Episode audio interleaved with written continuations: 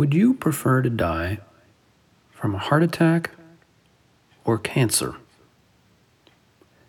And would you prefer to do it today or tomorrow? I'm Michael Spencer Harmon, and you're listening to Real Philosophy, a show that argues all philosophy is vain until it gets real. Both of those questions have something in common. Something that's very important for discussion. Something that it's about time we discussed. And that is the hidden threat of the false dichotomy. I would like to term the false dichotomy the silent killer. This term is often used for circulation problems like a heart attack or a cardiovascular disease. But it applies to false dichotomy usage quite aptly. False dichotomies clog one's freedom of choice. False dichotomies are sneaky, almost imperceptible sometimes, and far too easy to use. And, at least from my perspective, false dichotomy tends to arise from too much palatable consumption.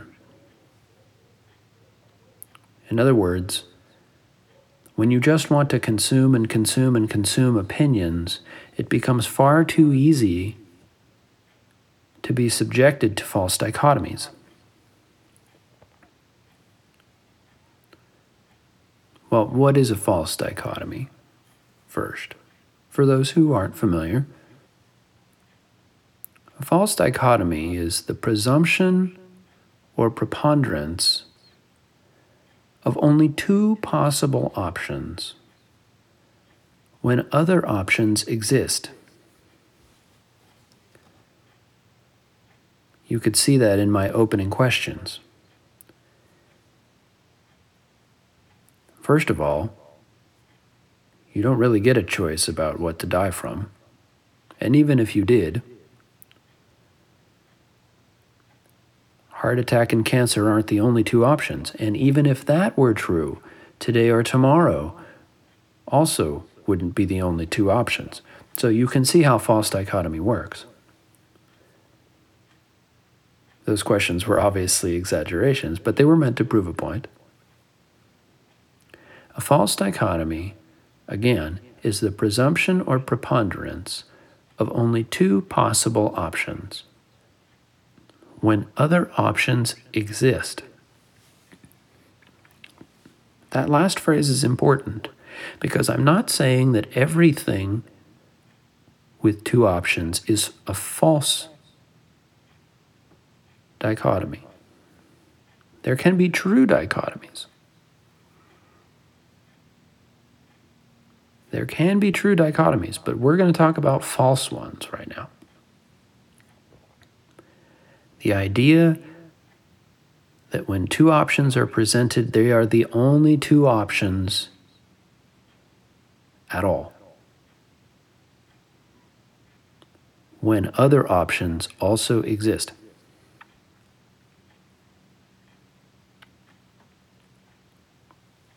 In case you're wondering where you might see a false dichotomy that isn't obvious, I have a few examples. I am a news junkie. I readily admit that I consume news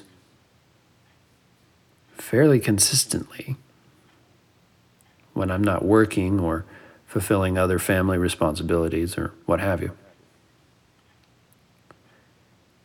And yet, sometimes in the news, you can see false dichotomies. And the way they are most often encountered is through a sly mechanism called bias.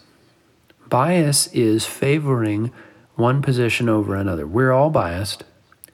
Even news outlets are biased. There's no point in denying that. However, one must be careful when consuming a biased opinion or a biased perspective. And I distinguish between the two because perspectives can be based on facts as well. It is possible that in presenting a story, that story is presented with only one interpretation of events. Now, you may say, well, that's one, but how is that a false dichotomy? How are there only two being presented? Because in the mind of the reader, when only one interpretation is presented, the other option implied is denial. In other words, when a story is presented from only one perspective, it implies that an easy option, a second option, is negating that perspective. That didn't really happen. That's false. I don't believe you. I can prove that it didn't happen. I can prove that you're ignoring such and such, and so on. That is a false dichotomy, because the thing being presented, the story being told, might in fact be true and might have multiple other perspectives from which it could be told. And yet, when you read only one perspective, you are given the assumption that you either agree with that perspective or you disagree. Those aren't the only two options. You can find different perspectives on the same story or the same issue. Instead of either accepting what you read or denying that it exists as an issue. So that's one area in which you can encounter false dichotomies. I won't say all the time, but, you know, regularly. And that is not to say, let me let me put in a disclaimer here. That is not to say that news is, as it is so often termed, fake. Not true. We're just talking about false dichotomies here, about how to complement the implication that there are only two options when you read about a certain event or opinion. There are more than two options when you do that. Okay. The next area where you might see false dichotomies, and this should be fairly obvious, is politics.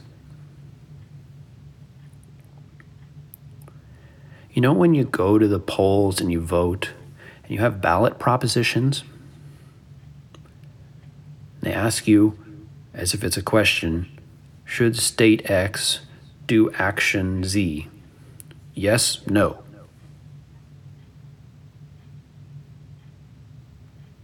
That yes, no is a false dichotomy.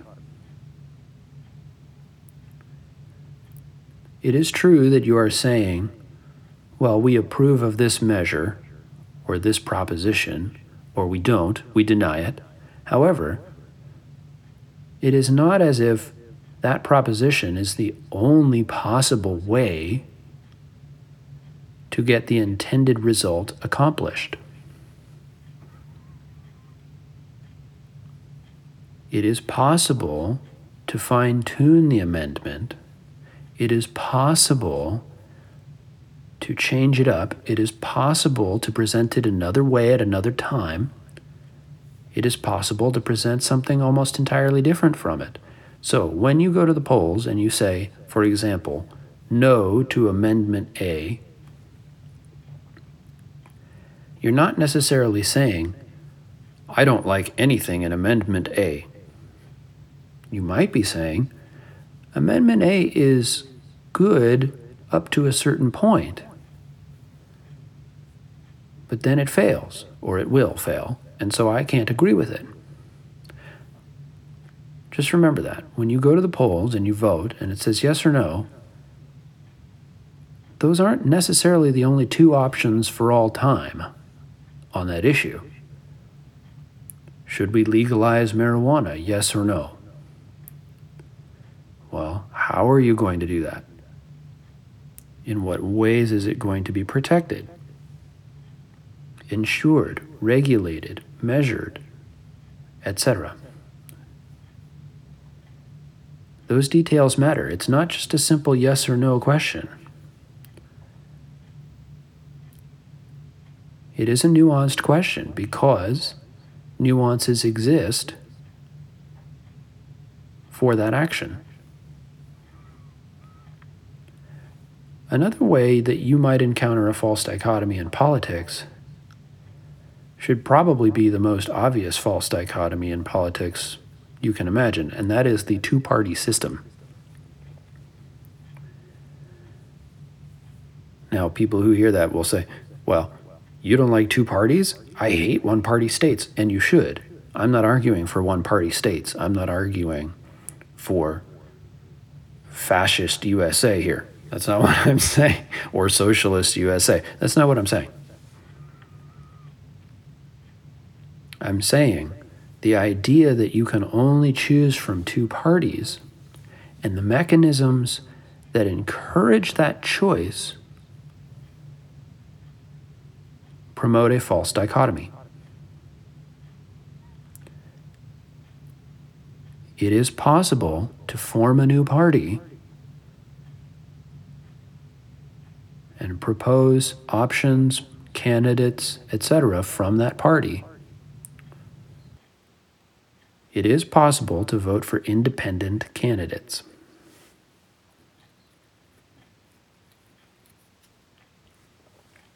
So, what about some other options? What about some other areas where we see false dichotomies? This might be a little bit contentious, but I'm going to put it out there anyway. It seems to me, as much as I love our legal system, as much as I think it's the best possible option right now in the world, I think we have a false dichotomy problem in the legal system. I think the very notion of guilty or not guilty, for example, leads to some serious issues that we are just now dealing with. For example, if there are only two options, you're either guilty of this or you're not guilty of it.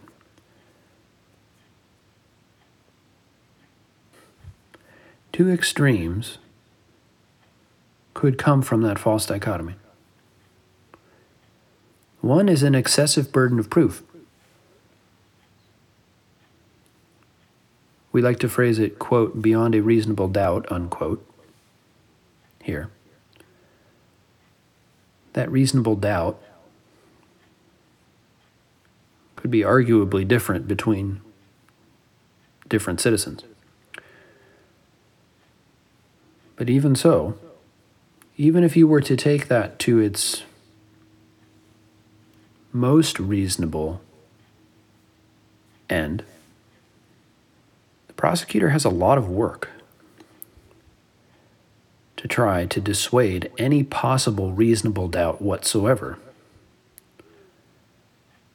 if that is really what happens. Sometimes, and I'm going to put this out there because it is at least possible if it hasn't already happened many, many, many, many times already, it is possible that this excessive burden of proof could be flipped and result in lazy convictions. In other words, because you have to find someone guilty or not guilty of a specific crime at a specific time and place, you either have to prove far too much that itself is unreasonable, or you end up with people who don't need that much to prove a conviction, and the conviction becomes within reasonable doubt instead of beyond it. That's another place where you might see a false dichotomy. Another one, and one we especially are dealing with right now in the United States, is false dichotomies that result from societal breakdown, what you may have often heard as us versus them.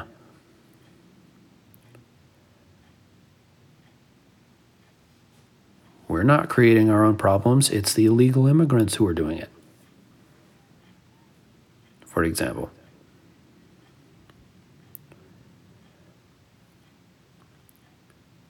We have to be on our own. We have to be our own country. Forget the world. It doesn't matter about them. We make our own decisions and we are self-sufficient. It's, it's not them, it's us. We have to rely on us, not them.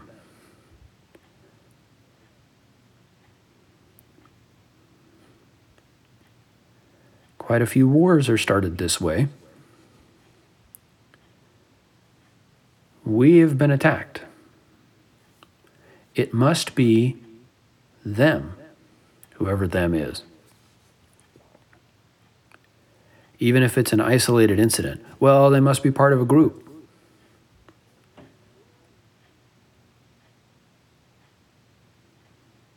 Or if they are part of a group, it further divides those people groups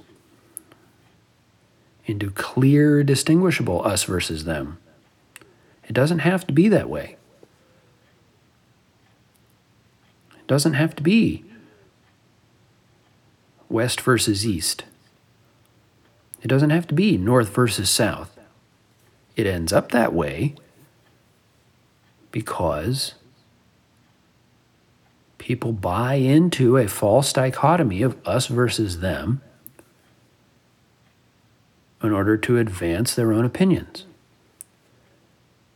Do you see how that works? False dichotomies tend to be breeding grounds, cesspools of irrational opinion. If you want to advance an irrational opinion, introduce a false dichotomy.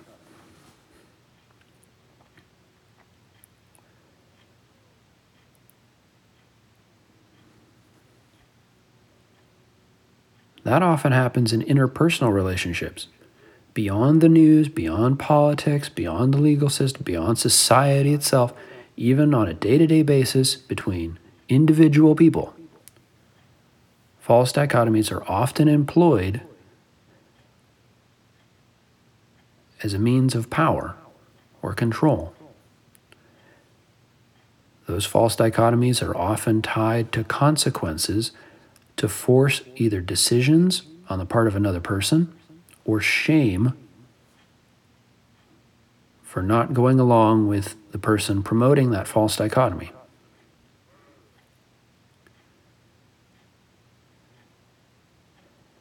You either stay or you leave.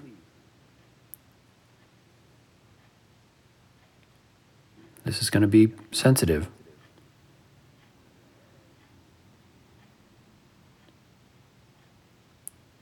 If you leave, I'll track you down,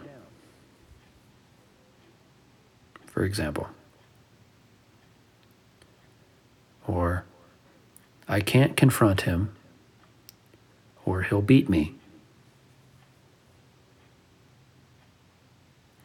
Or, give me what I want, or you don't get dinner.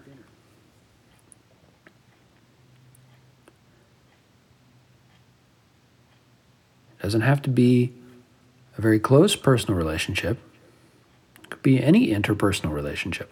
It happens all the time. Do this thing that I want,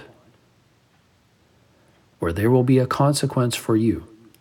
Either give me what I want, or you will get what you don't want. Much too easy. There are always other options with that kind of bullying.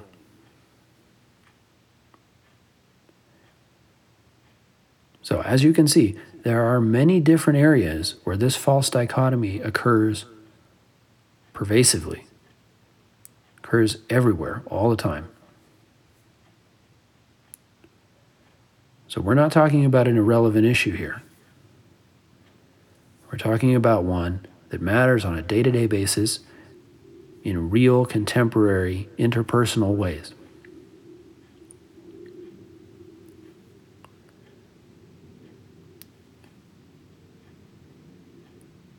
What do we do about that? How do we combat false dichotomies? We can't stop them, but we can resist them. We can refute them. We can refuse their use. But how? How do we do that?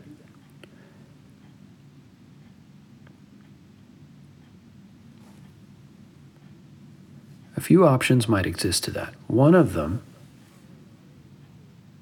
would be withholding judgment. If you encounter something wherein someone says to you, well, we either raise taxes on the rich, or society collapses, or we either let the president do what he wants, or the institution of the presidency is dead. When you come across those kinds of dichotomies, you can withhold your own judgment. You can say, instead of choosing a side, I'm not sure that what you're saying is necessarily true. You can withhold judgment. You can say, well, I'm not going to judge between that.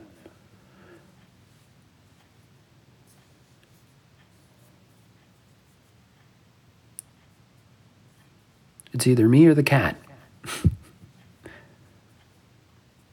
Really? You know, we can't all live in the same place. We, there are solutions here.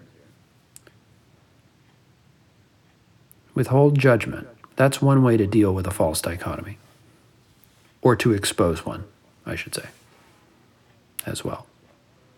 By withholding judgment, you expose a dichotomy as either false or true. If it's false, there will be ways around that dichotomy or ways through it. Part of withholding judgment may not just mean doubting what's being said to you. It may be actively assuming that there is neither falsehood nor truth in what is being said. In other words, don't show favoritism when hearing the dichotomy. Don't assume that it must be false. Don't assume that it must be true. Don't assume anything. Instead, explore the question. Think about it. Look for evidence. Demand more than one perspective on an issue. If it's not entirely a factual issue, if it is a perspective, opinion-based issue, look for more than one perspective. Wherever you are seeing the dichotomy, whether it is false or not, look for more than one opinion about it. Do I really have to vote for a Democrat or a Republican? What are some other perspectives on this? Do I really have to vote for, just for example, Bernie Sanders or Kamala Harris? What other options are there?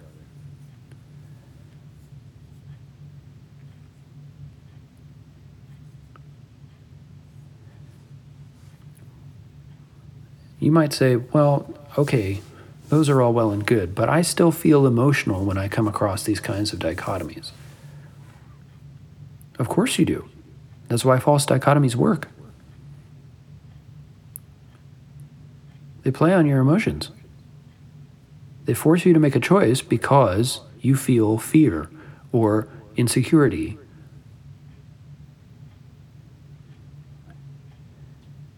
One of the best ways around that is to admit your emotional response and then move beyond it. Admit, I feel scared by this dichotomy. I feel scared by these options. I feel insecure about these options.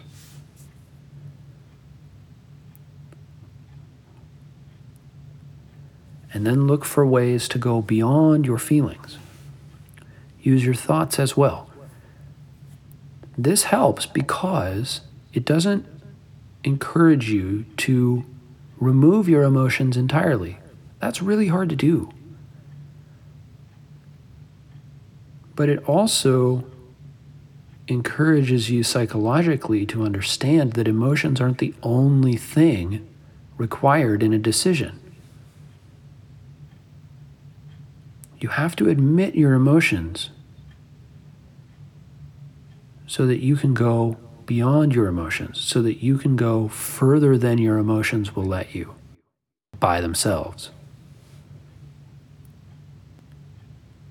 That allows you to think about the dichotomy being presented. That allows you to withhold judgment. That allows you to measure out reasons, look for evidence, think about other possible options.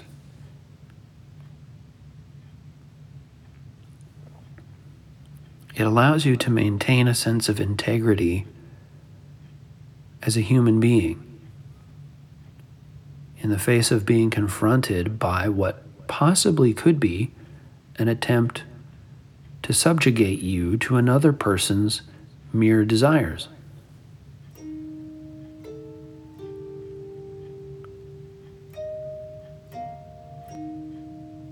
That's a good hope, isn't it? To be whole.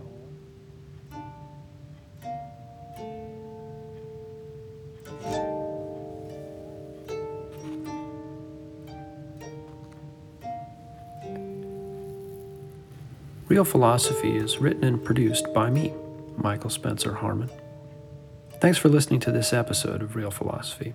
If you'd like to get in contact, you can send an email to real philosophy podcast at gmail dot com. That's Real Philosophy Podcast, one word, at gmail dot com. You can also look the show up on Twitter at Real Phil Podcast.